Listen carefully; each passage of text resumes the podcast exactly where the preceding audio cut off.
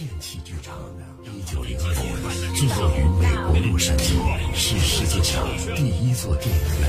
电波，一八八七年，德国物理学家赫兹证明了它的存在。FM 九一点二，郑州交通广播电影电器剧场的电波。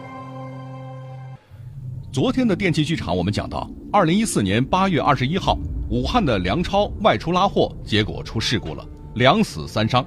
死亡的是梁超和汪平。事故发生后，浮现多个疑点：事故发生时，驾车人到底是徐海还是梁超？驾车人是不是酒后开车？后续的赔偿问题如何解决？今天我们继续为各位讲述。二零一四年九月四号，武汉东新交通队委托武汉荆楚法医司法鉴定所，想通过伤情、痕迹综合鉴定，确定徐海、梁超两人谁是面包车的驾驶人。二零一四年十月二十一号，荆楚法医司法鉴定所得出了鉴定意见。梁超是面包车驾驶员的可能性大，所受的损伤符合交通事故中呢车内损伤所致。那徐海的伤情鉴定呢？这徐海都已经治好了，已经失去鉴定意义了。上次尸检结果显示，梁超因交通事故致严重颅脑损伤，致呼吸循环衰竭而死亡，面部右肩前见多处散在条片状挫擦伤。梁超的妻子王云猜测，这正是因为梁超坐着副驾驶的位置系安全带受伤。车祸现场照片显示，车身副驾驶一侧受损严重。另一名死者汪平就坐在副驾驶位置的后面。二零一四年十二月二十九号，武汉大学医学院法医司法鉴定所出具了报告书。副驾驶门框的内侧的毛发是徐海的，但是副驾驶的坐垫上、副驾驶的安全带上、方向盘上以及驾驶座的玻璃内侧血迹取样检测结果都是梁超的。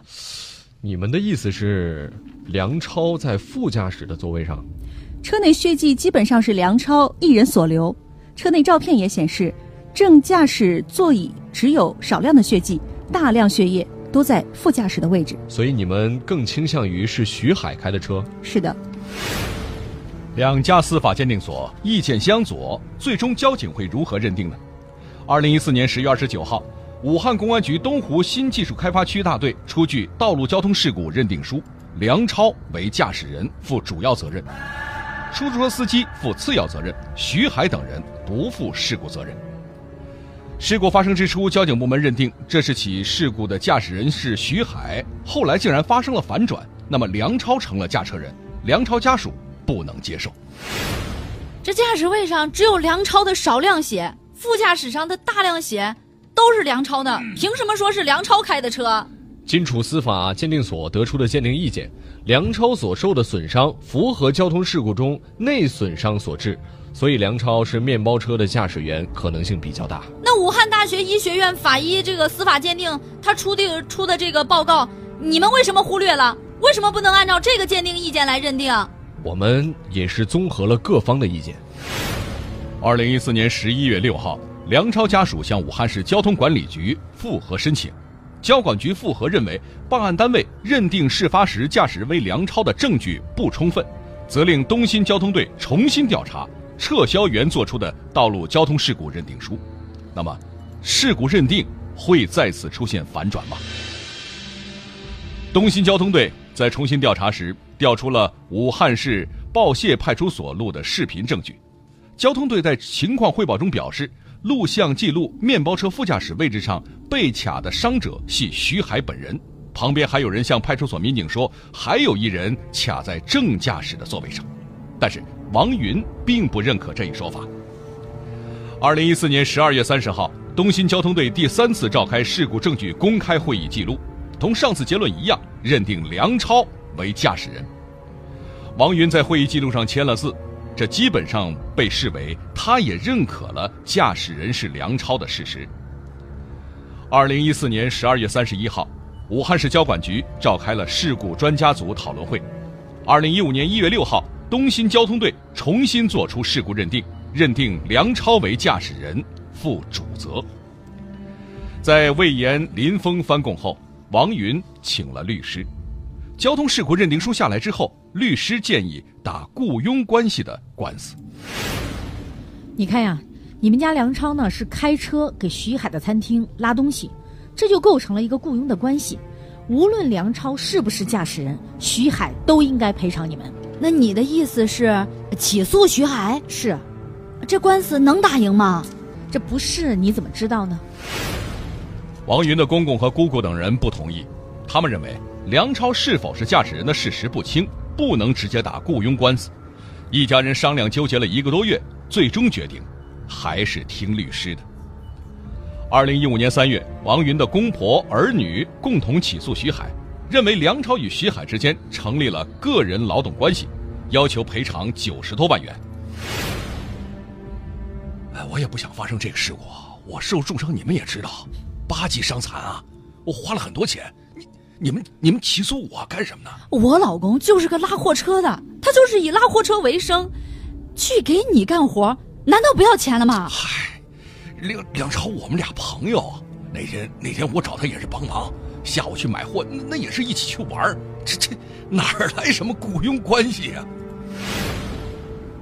二零一五年六月二十五号，武汉市洪山区人民法院判决认为，梁超与徐海之间不存在个人之间的劳务关系。公安机关查证，梁超为车辆驾驶人，具有主要过错，徐海并无过错，驳回了梁超亲属的诉讼请求。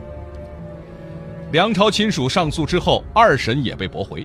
法院认为，事故当天上午，梁超和徐海形成过帮工的劳务关系，下午去购物无需帮工，认定事故时梁超与徐海之间不存在劳务关系。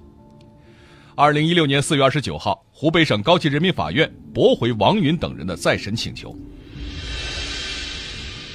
这起事故，驾车人从徐海反转成了梁超。梁超家属起诉徐海也败诉了，又来了一个大反转，徐海起诉梁超家人了。二零一五年三月，徐海起诉梁超家人，同时起诉对方出租汽车司机及公司和保险公司。二零一七年八月三十号，法院一审判决梁超亲属赔偿徐海经济损失三十万元，并返还徐海之前支付的两万元。梁超的亲属上诉，二审驳回，维持原判。二零一八年九月七号，徐海表示，在梁家认定梁超是驾驶人的基础上，他愿意放弃三十多万元的赔偿金。随后，死者汪平的家属、出租汽车司机均起诉梁超的亲属。在出租车汽车司机起诉梁超的亲属徐海和保险公司等的官司当中，梁超亲属被判十三万余元。对此，王云表示难以接受。你说说这，我家坐车的变成了开车的，现在还要赔出去八十多万，这这事儿怎么成这样了？二零一六年七月，王云另请律师起诉保险公司、出租汽车司机徐海等人，一审法院判决保险公司赔偿十五万余元，出租车司机赔偿十五万余元。二零一八年三月十六号，王云二审上诉被驳回，维持原判。二零一八年六月八号，王云向湖北省高级人民法院申请再审，被驳回请求。这起扑朔迷离、几经反转的交通事故案件，最终尘埃落定。电器剧场的电波直播每周一到周五十三点，回听往期节目，请下载蜻蜓 FM，搜索“法则”。电器剧场的电波正在播出。